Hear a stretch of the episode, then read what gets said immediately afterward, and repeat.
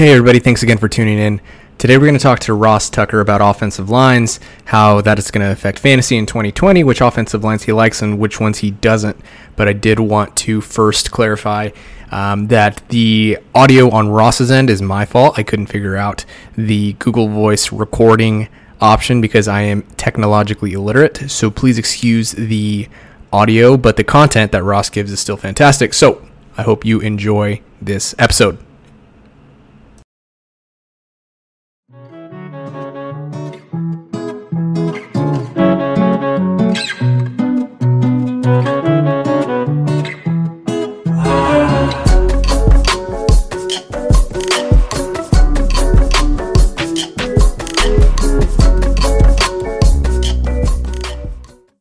Welcome back to the Injury Prone Fantasy Football Podcast. I'm your host, Dr. Edwin Porras, Doctor of Physical Therapy.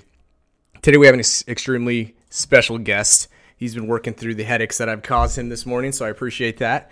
He is at Go Big Recruiting at my front page now. Um, he's at those places anyway, and a bunch of different media gigs, like he'll tell you, such as the at Eagles, at RDC Sports, at CBS Sports, at Westwood One. He's all over the place. You know him as former NFL offensive lineman, journeyman, and host of the Fantasy Feast fantasy football podcast. He is at Ross Tucker Pod on the Twitters. How are you doing, Ross? Edwin, I'm great, man. I'm glad we got to connect. You were awesome on the Fantasy Feast podcast last week. That was perfect. Got a lot of great feedback from it.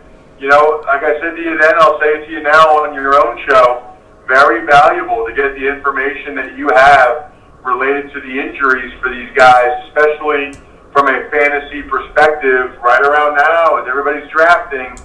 You know, we hit most of the, if not all of the big ones last week on the Fantasy Feast podcast, which was great. Man, I really appreciate that. It means a lot coming from somebody like you who has a lot of good insights just because of your background. And I did want to talk about that background a little bit if you're okay with it. And Ross, by the way, listeners, he is joining us on a call. He was nice enough to agree to this uh, recording. He's coming back from a little bit of a vacation and he decided to to talk to us anyway. So we appreciate him for that. And but I did want to know a little bit more about you, man, because you're sort of this this enigma, right? I started listening to you back in the uh, Evan Silva days, which not like not like it was ten years ago, of the Fantasy Feast podcast, and the only thing I ever learned about you is that you uh, were a journeyman offensive lineman and you were at a bunch of media gigs. And then every single time after Evan was done talking you'd be stuffed. And I then I asked you about that on your podcast. I asked about how if you if as an offensive lineman if you ever were actually stuffed so I just want to know a little bit more about your background, man, leading from high school maybe to the pros, and how that how you ended up in media. Yeah, so um, I actually grew up wanting to be in media. Uh, my dad is 5'9", 170 pounds, so I never thought I'd be an NFL offensive lineman, to say the least. And so, you know, growing up, I loved sports, and like everybody in Pennsylvania, I wanted to play for Penn State and the Eagles. Uh, but at some point, I don't know when it was, when maybe it was sixth grade or seventh grade, you kind of figure, all right, well, I'm looking at my dad. I'm not going to be an NFL player. So I wanted to be a broadcaster for ESPN or maybe even write for Sports Illustrated. I used to love reading Sports Illustrated and reading the local newspaper, uh, the Reading Eagle. Shout out to the Reading Eagle. And so I kind of always wanted to be a broadcaster. And then what happened for me was that I ended up becoming a much better player than I ever thought I would be. So even in ninth grade, and you'll appreciate this with your background, I was 5'9", 150. And then 10th grade, I was 6 foot 170. and really, probably would have been a backup all year if it weren't for a senior starter ahead of me getting hurt. And that's why I got a chance to play the last eight games or so. Then I started to sprout a little bit junior year. I was 6'3", 210, and had a really good season, which was enough for me to get recruited by, you know, back then the 1AA schools, so the FCS schools now. I wasn't big enough to be a offensive line recruit, you know, for Penn State or the Power 5 schools, and I wasn't fast enough to be a defensive line recruit. So my opportunities were Harvard, Princeton. I had scholarships to William and Mary in Delaware, and I just thought, man, if I can go to Princeton or Harvard because of football, I got to go. So went to Princeton, and even there, to be honest with you, I kind of forgot about the media thing because everything's so finance based. It's all so Wall Street driven that I kind of forgot about the media. I accepted a job with Lehman Brothers my senior year of college, but was able to keep getting bigger and better. And uh, next thing I know, I, I got signed by uh, the Washington football team as an undrafted free agent in 2001, and fortunately was able to play well enough and impress enough people there that I, I made the team as undrafted free agent. I was I was the ninth out of nine offensive linemen, uh, but it, it kind of changed my life forever. Yeah, absolutely. I would say that it did. That's funny that you are sitting in a position where you're like the opposite of most kids. Most kids are like, yeah, I'm going to grow up and I'm going to be in the NFL and that's what I'm going to do. There's almost a sense of like romanticism to the to the way that it happened to you because you didn't even necessarily expect it. You just kept working hard, doing your thing, and eventually used it as a ticket to get you to where you are today. So that's awesome, man. That's that's that's a very that's a really unique story, which is why I like asking that question.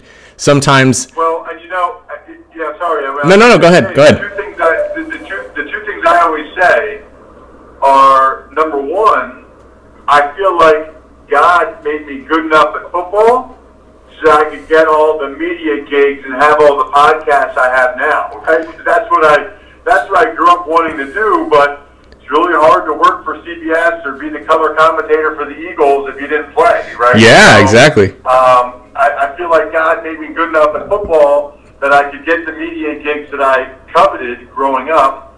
That's number one.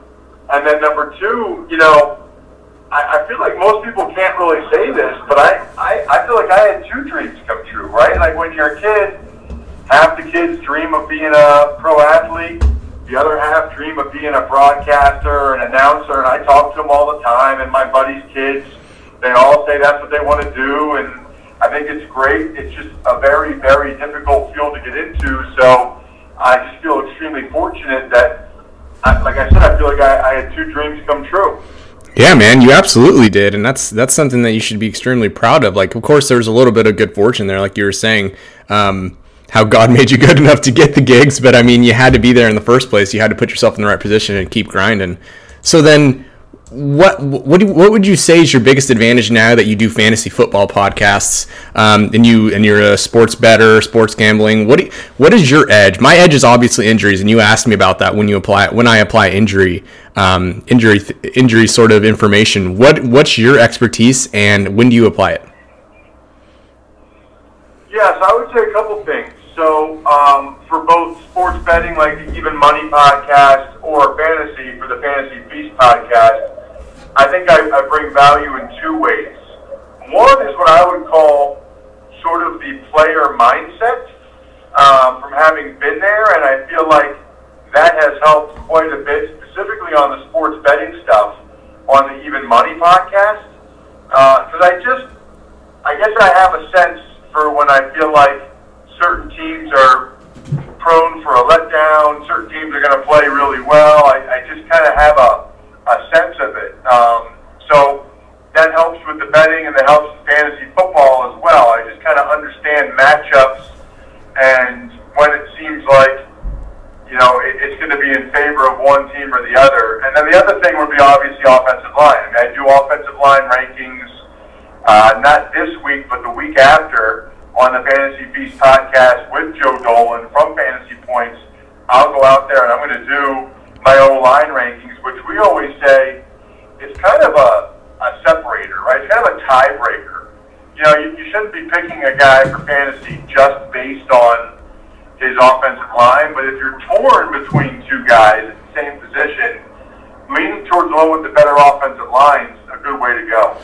Oh, dude, that's I can totally relate to that. That's what I say a lot of times when it comes to injury analysis. Is a good example is if you're staring at somebody who has a, a history of, of maybe knee surgeries or injuries and you're staring at somebody who has none and you know the coach speak says they're going to get equal you know we're going to quote unquote go with the hot hand obviously that that take that for what it's worth. But that's what I say with injuries is like, hey man, if you're if you think that there's a potential for both of these people to break out, both of these players to break out, um, use it as a splitting hairs argument. I talk about that all the time. Splitting splitting hairs is important, especially once you get to the upper um, upper echelon of competition, man, because some of the people you and I play with, and this isn't to sound pretentious. This is, if anything, for me, it's like something that I, I'm extremely extremely humbled by the people we draft with and, and bet against and, and do DFS against, man, they're sharp people. And so we got to find an edge wherever wherever we can. And for me, it's the injury. For you, it's the lineman. So you mentioned offensive linemen,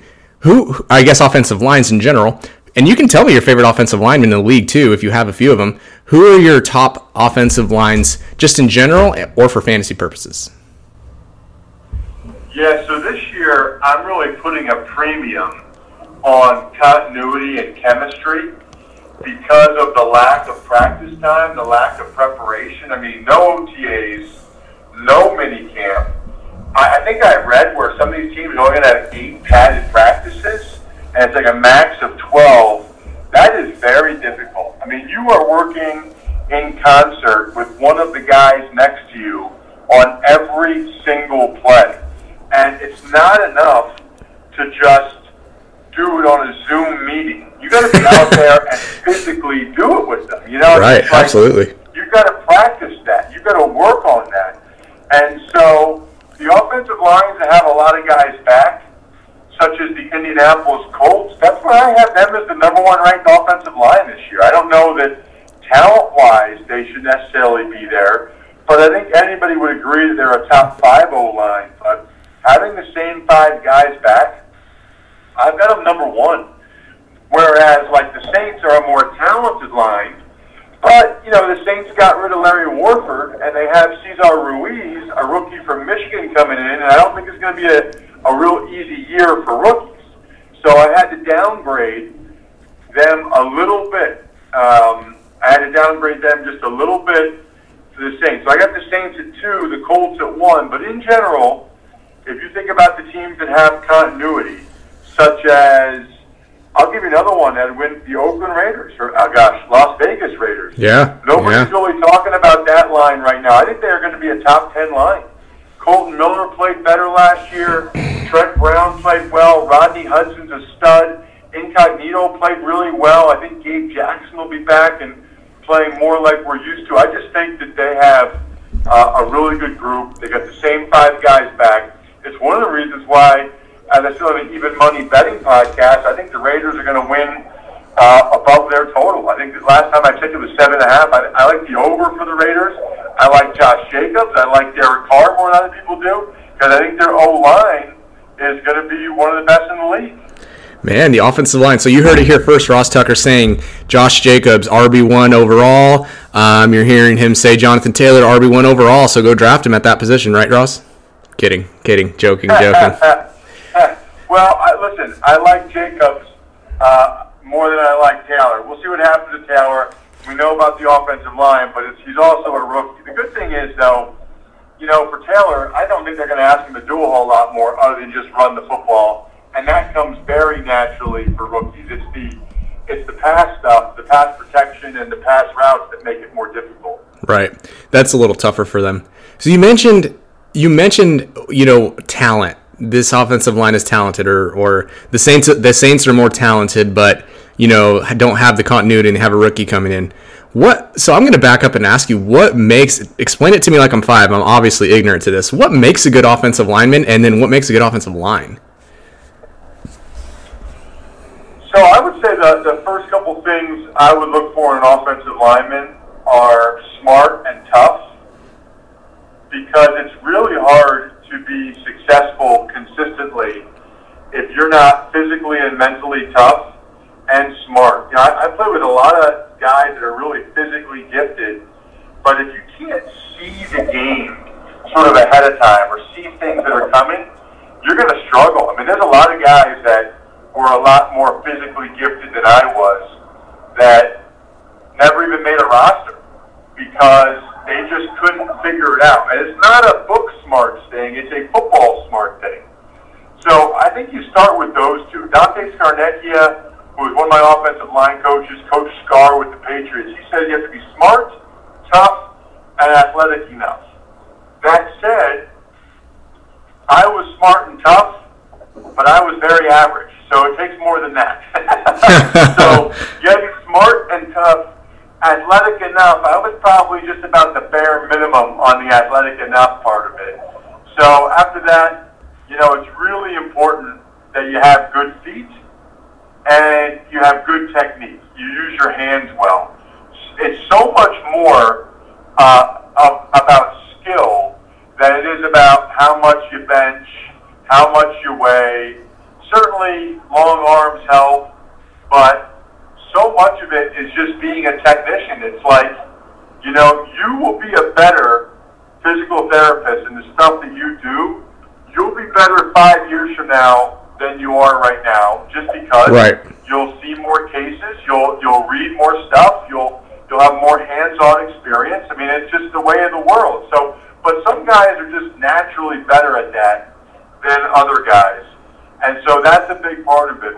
As an offensive line, as a group, I think so much of it is just knowing what the guys on either side of you are doing, and and being on the same page as those guys because so often it's a double team up to a linebacker, and you want to make sure that you know you both know. Okay, the center is going to stay on that guy.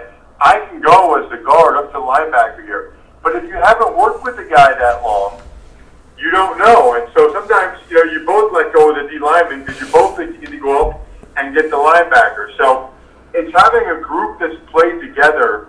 I will always take that group over a group like, I always take a group like the aforementioned Saints, I'm sorry, like the aforementioned Colts or even the Raiders, over a group like the Jets, who they're throwing numbers at it, which I like, a lot of draft picks, or the Dolphins, a lot of draft picks, a lot of free agents, but man, it's tough to put all those guys together at the same time, especially in this shortened year.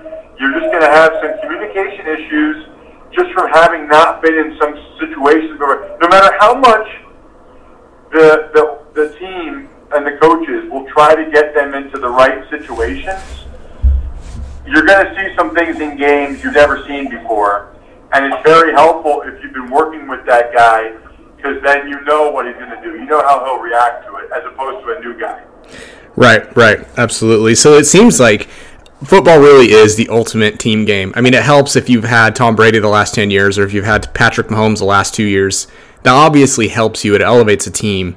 But it sounds like from from a, a microcosm of football, the offensive line is like exactly what football is in general is they're they're the one unit that needs to be a unit they need to know each other inside and out they need to be able to pick up protections and change protections on the fly they need to understand each other's uh, general tendencies and then each of their tendencies. It's like, man, they really are the ones who need to hold it all together. They're like the glue of the entire offense. Well, so I really like that, what you said, and, and I would describe it as football really is the ultimate team sport. Um, and in particular, offensive line is the ultimate team position right? Uh, where so often, you know, you're sacrificing for the guys next to you. Um, and we see it all the time, and it's something that has to happen. So I think that's well said by you. Absolutely. So I got I then I got something for you that I didn't I didn't tell you I didn't I didn't prep you for, but I think you'll be able to handle it all okay. So I need you to rank these I need you to rank these life events, okay, in order for me maybe not life events or just just physical things that you experience in life okay yeah. Eat, eating a hot fresh stack of pancakes okay or a pancake block or actually i just need you to rank those two things for me fresh hot pancakes or a pancake block which is your favorite easily a pancake block easily. really I mean, Oh yeah, it's like the best feeling in the world. I mean, to, to take another man and to knock him down and drive him into the ground, it's it, it's like one of the best feelings in the world. That's that's look, I love fresh hot stack of pancakes. Don't get me wrong, but you can get those anytime. You know, you, you really got to earn a pancake on the field. Okay, what's the one thing that you would rank above a pancake block? Could be on the field or off the field. Ooh. Could be food related, non food related. I would say, um, man, you know, it's funny because that has changed over the years. Yeah, absolutely. I would say a, a couple of things that jump to mind for me would be number one would be uh, winning a beer pong tournament. Oh, wow, yeah. a That's a good one. Winning a, a very competitive beer pong tournament with a lot of people in it, and then I would say watching your uh, watching your children accomplish something that they worked hard to accomplish, or watching your children have uh, a great time or a lot of joy. That's just hard to describe to people, but it, it just makes you feel so good. Oh man, you're tugging on the heartstrings. You're tugging on the heartstrings. That's that's a good that's a good answer. I'll give you that one. Two very similar things, right? Beer pong and right, exactly. In no particular order.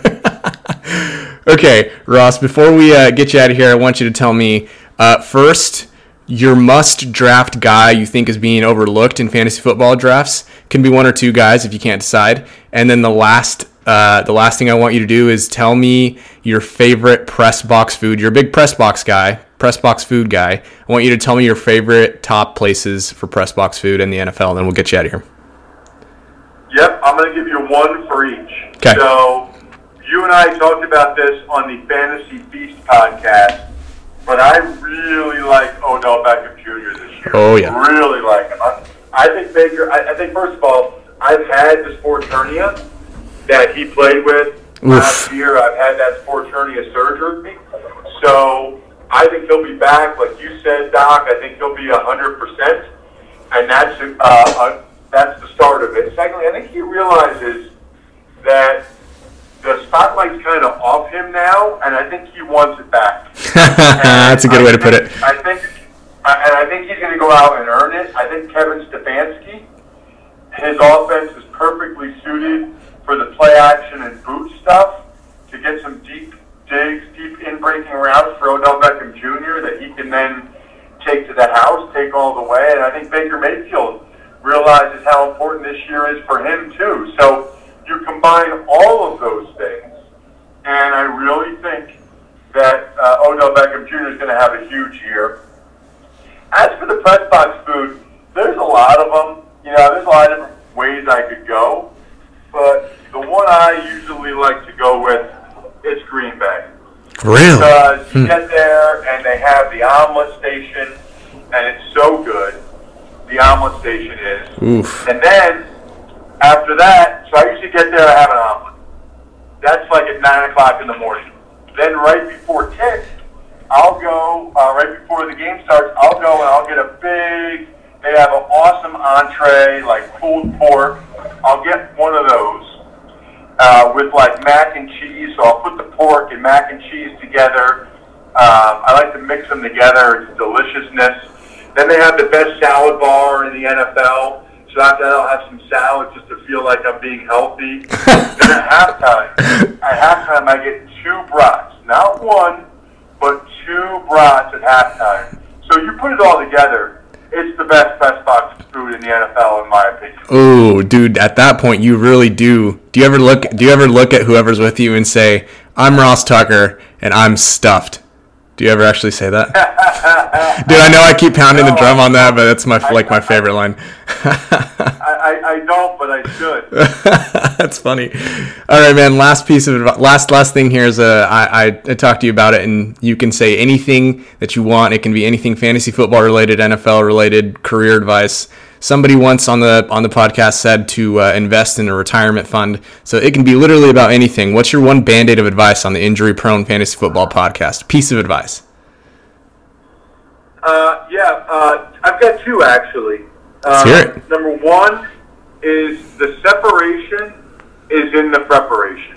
Ooh, I No like matter that. who you are, no matter what you're doing in life, if you're drafting for fantasy, if you're betting from the Even Money podcast, if you're giving a speech or a presentation or a sales meeting or whatever, what separates you from everyone else is the amount of time you put in ahead of time.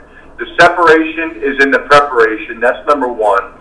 And then number two would be number two would be it has to be more important to you than it is to anybody else.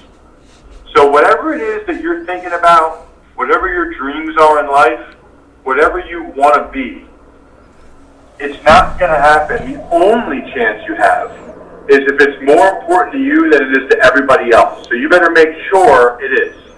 Be prepared and be passionate. If we could summarize that, is that is that right? Yeah, I like it. I'll take it. Awesome. Ross, thanks again so much for coming on. I'm sorry for the uh, technical difficulties that I had in the beginning and then the scheduling. Sounds like I had pretty piss poor preparation before I brought you on, so I apologize for that. Um, you're not at all, not at all. Thank you for having me. Of course, you're at Ross Tucker Pod on Twitter. Anything else you want to plug before you get out of here? Yeah, my personal social media is at Ross Tucker NFL across the board. So check me out there. And like Edwin said, for the shows at Ross Tucker Pod. We post all kinds of social clips, which is great. So check that out. Awesome. Thanks again for joining me, Ross. Thanks again for tuning in, everybody. Make sure you rate, subscribe. Would love a five star. If you're going to give a four star, then don't even bother.